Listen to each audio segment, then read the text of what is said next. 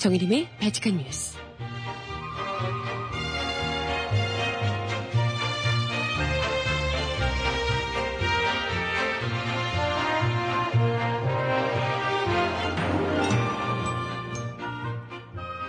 여러분 안녕하세요. 발칙한 뉴스 정일림입니다. 한일 위안부 굴욕 협상 이후 국민들의 거센 반발에 대한 정부의 대응 방식이 정말로 기가 막힙니다. 외교부 직원들이 위안부 피해 할머니들을 개별적으로 몰래 찾았다가 기자들이 마주치자 잽싸게 자리를 떴다는군요. 과연 어떤 개별적 설득 작업 하려고 했던 걸까요? 한편 이 추운 날씨에도 여전히 길에서 소녀상을 지키고 있는 소녀상 지킴이 대학생들에게 경찰은 강제 소환까지 검토하겠다고 윽박을 질러대고 있습니다. 한일 굴욕 협상 절대 실수가 아닌 박근혜 정부의 진심이라는 것을 똑똑히 보여주고 있죠. 음악 듣고 와서 이야기 함께 나눠봅니다. 첫 곡 이소라의 노래입니다. 잊지 말기로 해 듣고 올게요. 신청곡 있으신 분 주세요.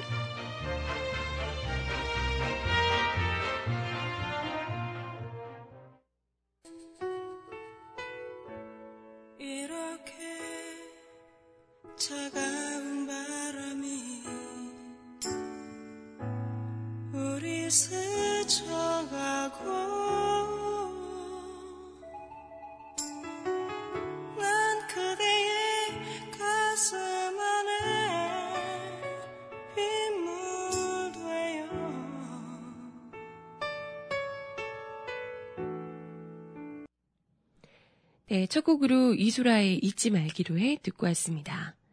잠시 후에 신청곡 들려드리도록 하겠고요. 오늘 또 어처구니 없는 이야기가 아침부터 전해져서 이야기를 좀 나눠보자, 보고자 합니다. 내일 박근혜 대통령이 신년 기자회견 겸 뭐 대국민 담화를 하신다고 하는데요.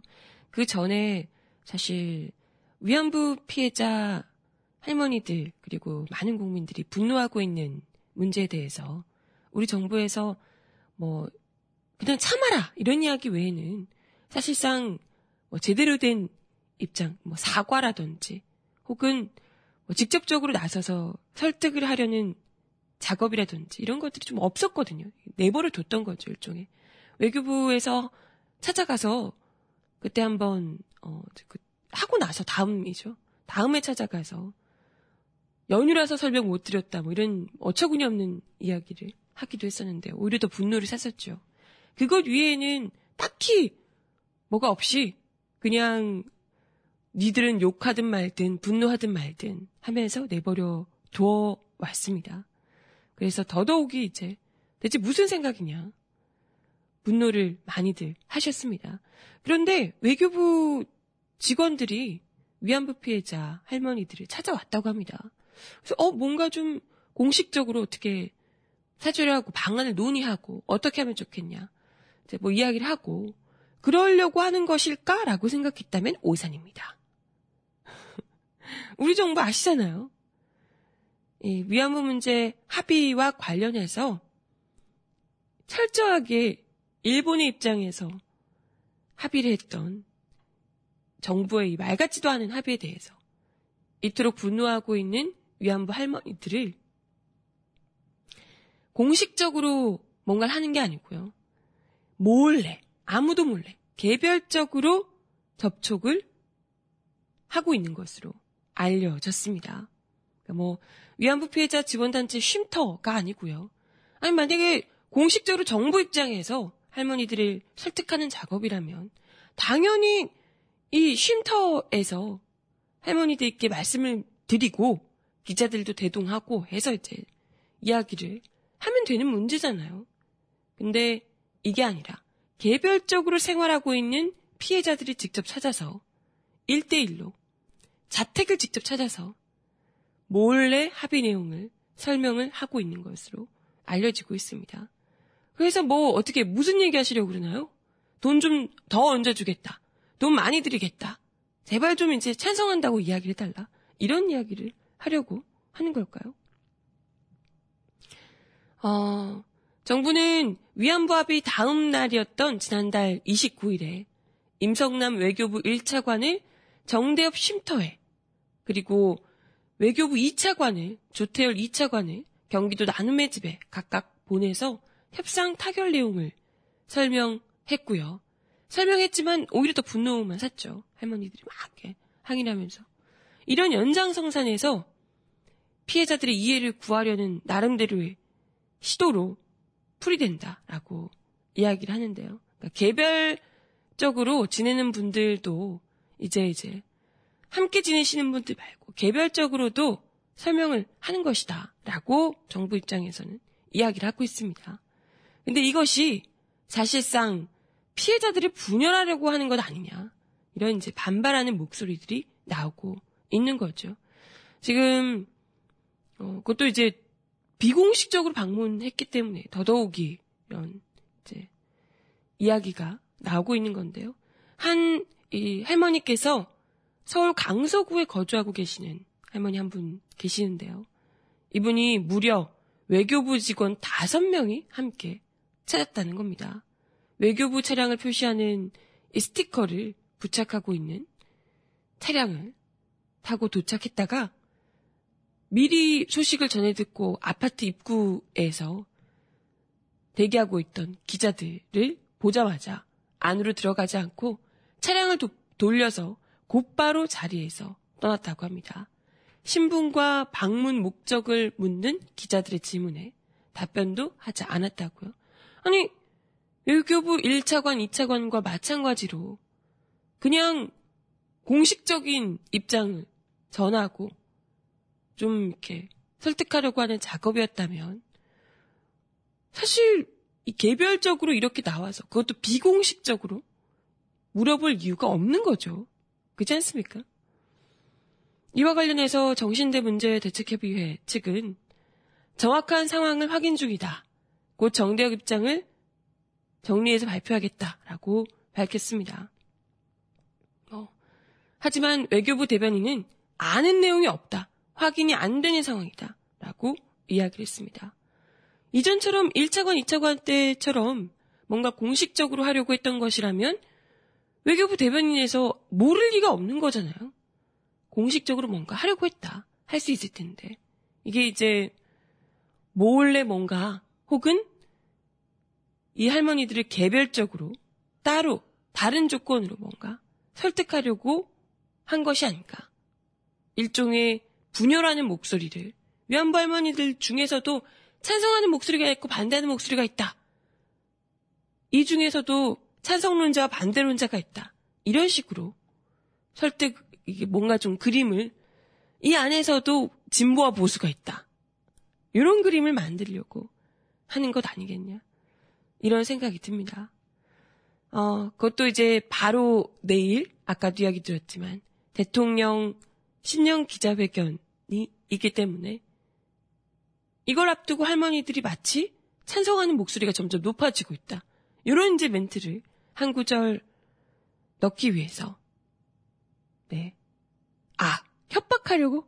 협박하려고 한 거 아니냐. 이라고 이야기도 하시는데요. 글쎄, 네. 그럴지도 모르죠. 협박 겸 아니면 뭔가 좀 엄청난 보상, 뭐 이런 걸 이제 제시했을 수도 있고요. 참, 예. 정말 설득하고 협박해야 될 대상은 일본이 아닌가 싶은데요. 일본에는 한마디 말도 하지 못하고 어제도 이야기 드렸지만 위안부 문제와 관련해서 기, 관련한 기록물을 유네스코에 등재하는 것도 합의를 하자마자 바로 이 문제를 추진하다가 바로 그냥 취소를 해버렸다고 하잖아요. 이 정도로 눈치를 보는 대한민국입니다. 심지어 아까도 이야기 드렸죠. 우리 경찰이 서울경찰청장이요. 위안부 합의 반대 문화제를 참석한 대학생들, 이른바 소녀상 지킴이를 자청하고 있는 학생들에게 어, 강제 소환까지 검토하겠다라고 이야기를 하고 있습니다. 지금 어, 소녀상을 지키기 위해서 계속해서 뭐 노숙농장도 하고 이러고 있는 친구들이 있는데요. 이 대학생들 9명에게 미신고 불법 집회를 한 혐의로 출석 요구서를 발송한 바 있습니다. 하지만 우리 학생들은 이것은 집회가 아니라 문화재다라고 하면서 경찰의 출석 요구에 응하지 않고 있습니다. 네. 이에 대해서 이상원 서울지방경찰청장은 집회 관리 프레임이 평화가 아니라 준법으로 바뀌었다면서 문화재다 1인 시위다 하면서 집회와 관련이 없다고 하지만 우리가 판단할 때는 미신고 불법 집회다라고 이야기를 하고 있습니다. 참 아니 거기서 도대체 뭘 했길래 이 친구들이 구호를 외치고 피켓을 들면 무조건 집회고 시위다 라고 임의로 경찰이 마음대로 판단을 하고 있는 거죠. 이건 누가 봐도 작은 위반에서 시작해 더 큰 위반 사항이 나오기 때문에 작은 부분이라도 관리할 것이다. 마치 작은 도둑이 큰 도둑 되기 때문에 작은 도둑부터 후려치겠다. 이런 얘기입니까? 집회 아니 무슨 피켓을 들고 이런 게 불법이다. 이런 이야기를 지금 하고 있는 거예요. 아니 대체 피켓을 들고 구호를 외치는 것이 얼마나 범법 인 행위인지 하, 네. 무시무시하죠. 당연히 이건 정권의 눈치 보기이자 정권을 넘어서 일본의 눈치 보기라고 밖에 할 수가 없을 것 같고요. 소녀상 지키는 우리 학생들을 우리가 지켜줘야 하지 않을까 싶습니다. 도대체 우, 어떤 나라의, 어느 나라의 경찰이냐? 어느 나라의 외교부고 어느 나라의 경찰이냐? 묻지 않을 수가 없습니다. 음악 하나 더 드릴게요. 이선희의 노래 참 나쁘다.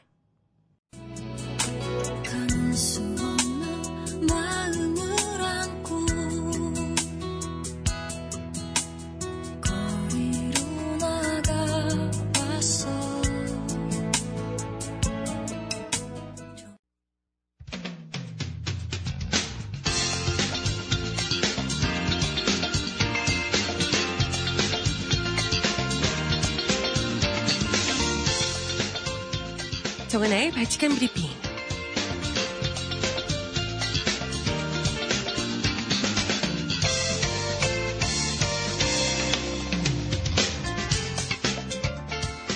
첫 번째 소식입니다. 박근혜 대통령이 어, 내일 기자들 간의 질의응답을 병행한 대국민 담화를 발표한다는 언론 보도가 잇따르고 있습니다. 박 대통령이 담화를 발표하면서 기자들의 질문을 받는 것이 이번이 처음이기 때문에 모두 엄청난 대단한 일이라는 식의 뉘앙스 기사가 잇따르고 있는 겁니다. 앞서 2014년과 2015년 기자들과 질의응답을 진행했지만 두 번 모두 미리 짜여진 각본에 따라 진행됐다는 논란에 휩싸였는데요. 2014년에는 기자들이 질문을 청와대에 미리 전달됐고 박근혜 대통령은 이에 맞는 준비된 답변을 그대로 읽어 내려간 바 있습니다. 2015년에는 사전에 질, 준비된 질의 내용과 순서대로 질의응답을 진행했고요. 기자들은 각본에 없는 질문은 박 대통령에게 하지조차 않았습니다. 상황이 이렇다 보니 박 대통령이 질의응답을 병행한 대국민 담화를 발표한다는 소식에도 네티즌들은 싸늘한 반응을 보이고 있다는데요. 기자와의 질의응답이 뉴스가 된다는 것 자체가 불통을 상징한다는 지적입니다. 네티즌들은 대통령이 대국민 담화 발표 후 기자들의 질문도 받을 거라는 사실이 뉴스가 된다는 것 자체가 대통령을 부끄러워야 한다면서 남들은 당연히 하는 일을 자신만 특별하게 생각하는 저 태도가 불통의 전형을 보여준다 라고 비판했습니다.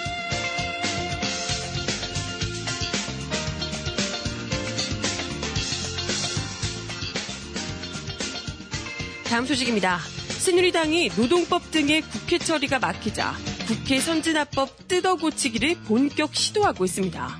과반 의석을 점하고 있는 다수당의 날치기를 가능하게 하는 내용의 법 개정안을 낸 겁니다. 현행 국회 선진화법은 다수당의 날치기와 그 과정에서 벌어지는 몸싸움을 방지하겠다는 취지로 만들어졌습니다. 다름 아닌 새누리당이 만들었던 거죠. 국회 선진화법은 일명 날치기 방지법, 몸싸움 방지법으로 불리고 있습니다. 하지만 새누리당은 11일 국회 선진화법의 취지를 무력화시키는 내용의 국회법 개정안을 발의했습니다. 심사 길 지정, 즉 직권상정 요건을 완화하는 내용이 골자인데요. 대표 발의자는 닭 전략기획본부장인 권선동 의원입니다.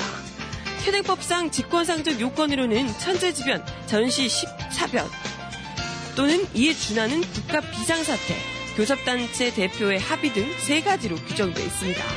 개정안은 여기에 재적의원 과반수가 본회의 부의를 요구하는 경우로 추가됐습니다.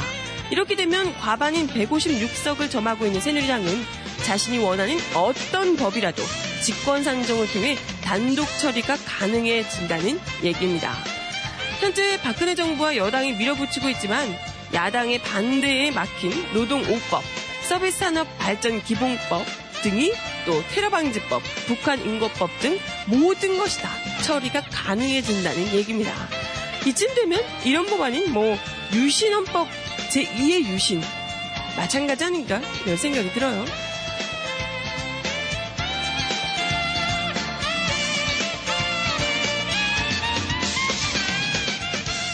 마지막 소식입니다. 한국노총이 9.15 노사정 합의 전면 파기를 선언했습니다. 한국노총은 어제 서울 여의도 한국노총 사무실에서 제61차 집행위원회를 열고 9.15 합의 파기를 결정했습니다. 이날 회의에서 김동만 위원장은 정부와 여당이 노사정 합의 내용과 다른 다른 5대 노동법안을 일반 강행 추진하고 있는 점, 12월 30일 선제적으로 두 개의 지침을 발표한 일련의 행위들이 9.15 노사정 합의를 먼저 파기해 9.15 합의가 파탄났다고 밝혔습니다. 이날 회의에서는 노사정위원회 탈퇴와 향후 투쟁 방안 등의 구체적인 대응 계획도 논의됐으나 이와 관련한 사항은 위원장에게 전권을 위임하고 오늘 19일까지 관련 사항에 대한 토론을 이어나가기로 했습니다.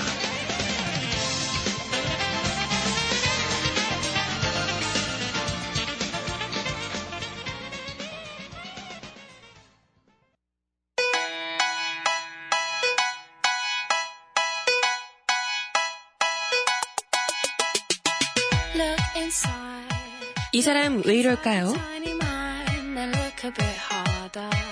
Cause we're so uninspired, so sick and tired of all the hatred you harbor. So you say. 경찰이 작년 11월 14일 열린 1차 민중총궐기를 수사하는 과정에서 SNS 사찰 등을 통해 무리한 수사를 진행하고 있다는 주장이 제기됐습니다.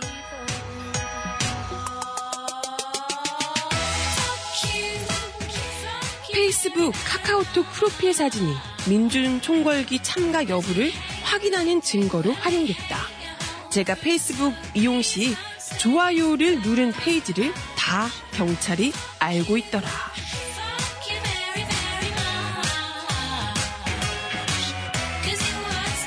민주사회를 위한 변호사 모임, 인권운동 사랑방 등의 법률, 인권, 시민단체로 구성된 민중총궐기 국가폭력조사단이 어제 민주노총 대회의실에서 민중총궐기 경찰서의 문제점을 발표하는 기자회견을 열었는데요. 여기서 나온 증언들입니다. 인권 침해 사례를 수집한 다산인권단체 박진 활동가는 민중총궐기 참가자를 찾아내기 위해 경찰이 불특정 다수의 국민들의 사생활을 감시하는 등 수사권을 남용하고 있다고 지적했습니다. 박진 활동가는 경찰이 총궐기 미참가자들에게 무차별적으로 출석 요구서를 보내고 참석 여부를 확인하기 위해 사진을 들고 학교나 회사를 방문하는 등 무리한 수사를 진행하고 있다며 개인 SNS 계정에 올린 사진과 온라인 게시판에 올린 글을 수집하는 등 과도한 온라인 사찰도 진행되고 있다고 설명했습니다. 앞서 민중총궐기와 관련한 경찰의 과잉 수사 문제는 지속적으로 논란이 돼 왔습니다. 지난달 10일 경찰은 민중총궐기 당일 광주에서 근무하고 있었던 배모 씨에게 민중총궐기에 참석해 불법으로 도로를 점거했다는 등의 이유로 출석 요구서를 보내기도 했고요. 당일에 출장 중인 선생님에게 어, 체험학습을 하던 선생님까지 부, 불러서 묻지마 소환 통보를 해서 논란이 되고 있습니다. 이 같은 경찰 수사와 관련해 민변 박주민 변호사는 국민의 목소리를 억압하기 위한 수사기관의 과잉 수사라고 비판했습니다.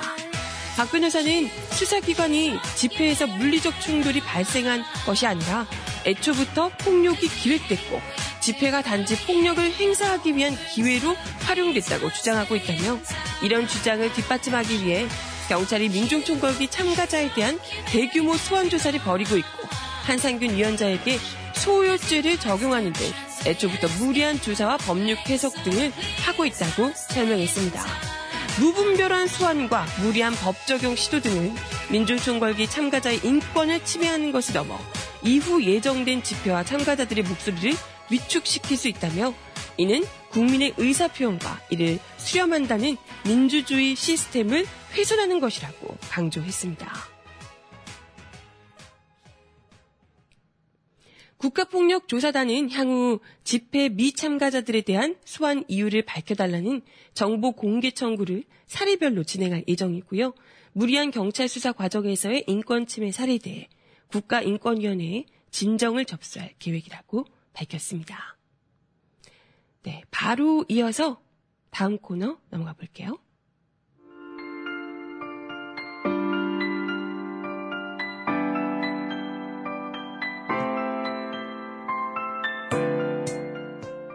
세상 속 가장 필요한 목소리를 전합니다.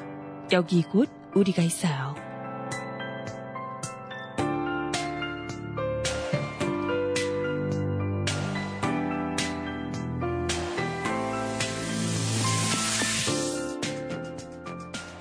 단원고 졸업생들에게 드리는 엄마 아빠의 축사.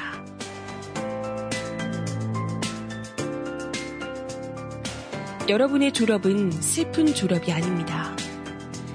뭐라고 얘기를 꺼내야 할지 모르겠어요. 내 아이의 졸업식에 졸업생 학부모 자격으로 참석할 줄 알았는데, 그러는 게 당연했는데, 내 아이의 친구들의 졸업식에서 축사를 하는 입장이 되었군요. 12년 학교 생활을 마치고 20살 성인이 되는 아이의 모습을 보며 대견함과 불안함과 안타까움을 함께 느끼는 평범한 엄마 아빠일 줄 알았는데 이런 졸업식이 한없이 부럽기만 한 엄마 아빠가 되어버렸네요. 하지만 우리는 언제부턴가 오늘 졸업하는 83명의 여러분들이 내 아이처럼 잘 커가기를 바라고 있답니다. 여러분은 내 아이가 키우던 꿈을 함께 나누었던 친구이기 때문에 여러분은 내 아이의 마지막 순간을 함께 했던 친구이기 때문에 여러분은 내 아이를 이 엄마 아빠보다도 더 오랫동안 기억해줄 친구이기 때문에 지난 637일 동안 참으로 서럽고 고통스러웠던 길을 잘 걸어와줘서 고마워요. 정말 힘들었죠? 울기도 많이 울었죠. 어른들이 몰아넣은 참사의 한 가운데서 스스로 탈출한 것이 무슨 죄라고 이 사회가 여러분에게 한 짓을 우리 엄마 아빠들 모두 똑똑히 기억하고 있어요. 그동안 잘 해왔지만 앞으로도 절대 주눅들지 마세요. 자책도 하지 마세요. 여러분들의 잘못이 아니라는 것 여러분들도 잘 알고 있잖아요. 앞으로 여러분들이 겪을 어려움도 많을 거예요. 가는 곳마다 이것저것 질문도 많이 받겠죠. 아마 위안답시고 특별하게 대해주려는 사람들도 있을 겁니다. 언제 어디서나 당당하게, 떳떳하게, 자신있게 대하세요. 그래도 돼요. 별이 된 250명 친구들과 12분의 선생님들이 언제나 여러분들을 지켜줄 거니까요. 별이 된 친구들과 선생님들이 여러분들에게 부담스러운 짐, 떨쳐내고 싶은 기억이 아니었으면 좋겠어요. 별이 된 친구들과 선생님들은 여러분들이 늘 응원하고 힘을 주는 천사 친구, 천사 선생님이에요. 별이 된 친구들이 대신해서 더 잘 살아야 한다는 생각도 할 필요 없어요. 그저 여러분들이 꿈꾸는 삶을 최선을 다해서 떳떳하게 살아주세요. 여러분들의 삶 속에서 별이 된 친구들과 선생님들은 환히 웃고 있을 테니까요. 여러분들에게 바라는 것이 딱 하나 있어요. 꼭 들어주면 좋겠어요. 우리들처럼 어리석고 바보 같은 어른은 되지 마세요. 절대로. 여러분은 우리처럼 아이를 잃고 나서야 무엇이 잘못인지 깨닫는 미련한 어른은 되지 마세요. 절대로. 내 아이를 바라보는 심정으로 앞으로 여러분이 나아가는 길을 응원할게요. 그리고 여러분들이 겪었던 그 일, 여러분들의 친구들이 쓰러져 갔던 그 일의 진실을 꼭 찾아낼게요. 가끔은 여러분들도 우리 엄마 아빠들을 응원해 주세요. 그럴 수 있죠? 여러분들의 졸업을 정말 정말 축하하고 축복해요. 별이 된 아이들, 선생님들과 우리 엄마 아빠들이 함께 2016년 1월 12일 4.16 가족협의회 희생학생, 교사의 엄마 아빠들 단원고등학교 측의 졸업식 때 이 4.16 가족협의회에서 축사를 할 수 있는지 문의했지만 생존자 학부모들이 안 하셨으면 합니다. 라는 이유로 거부하였기에 이렇게 공개적으로 축사를 하게 됐다고 합니다.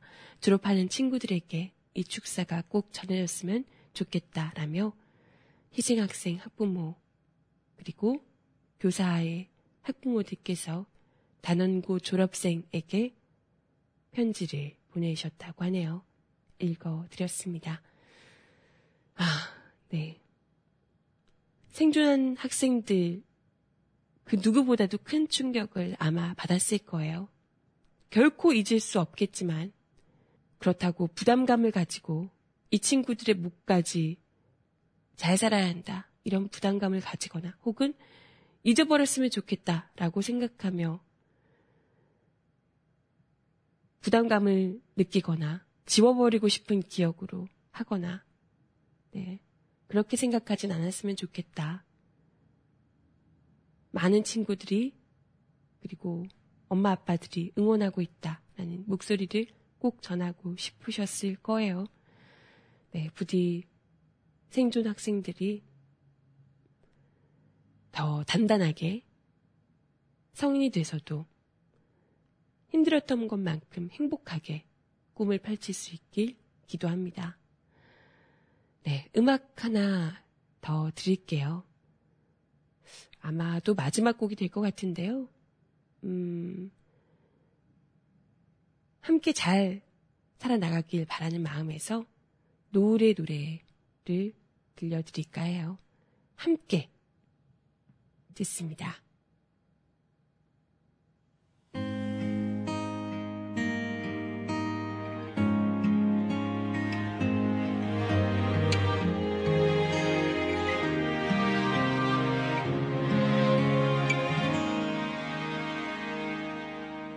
우리 기억 속에 늘 아픔이 묻어 있었지. 무엇이 너와 나에게 상처를 주는지. 주는 그대로 받아야만 했던 날들. 그럴수록 사랑을 내세웠지 힘들지만 함께 걷고 있었다는 것 그 어떤 기쁨과도 바꿀 수는 없지. 복잡한 세상을 해결할 수 없다 해도 언젠가는 좋은 날이 다가올 거야 살아간다는 건 이런 게 아니겠니? 함께 숨 쉬는 마음이 있다는 것. 그것만큼 든든한 벽은 없을 것 같아. 그 수많은 시련을 이겨내기 위해서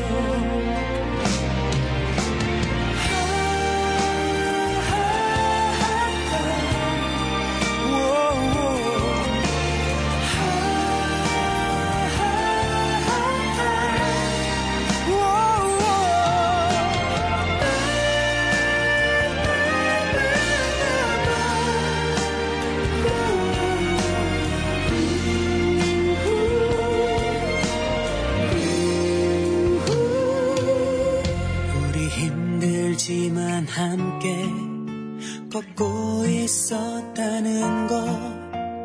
그 어떤 기쁨과도 바꿀 수는 없지. 복잡한 세상을 해결할 수 없다 해도 언젠가는 좋은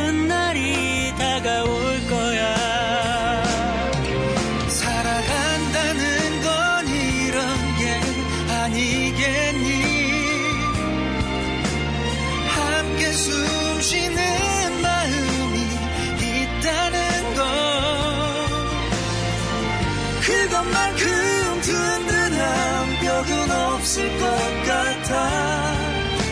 그 수많은 시련을 이겨내기 위해서 울고 싶었던 적 얼마나 많았었니 너를 보면서 참아야 했었을 때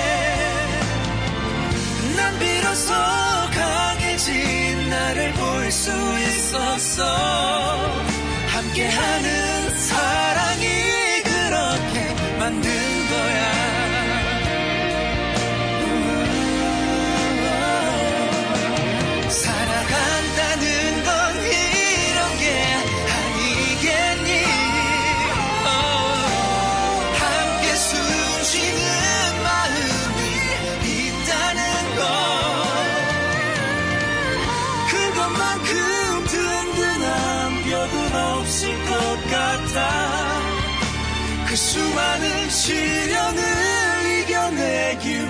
네, 오늘도 바치칸 뉴스 함께 해주셔서 감사합니다. 저는 내일 10시에 다시 올게요. 여러분, 안녕!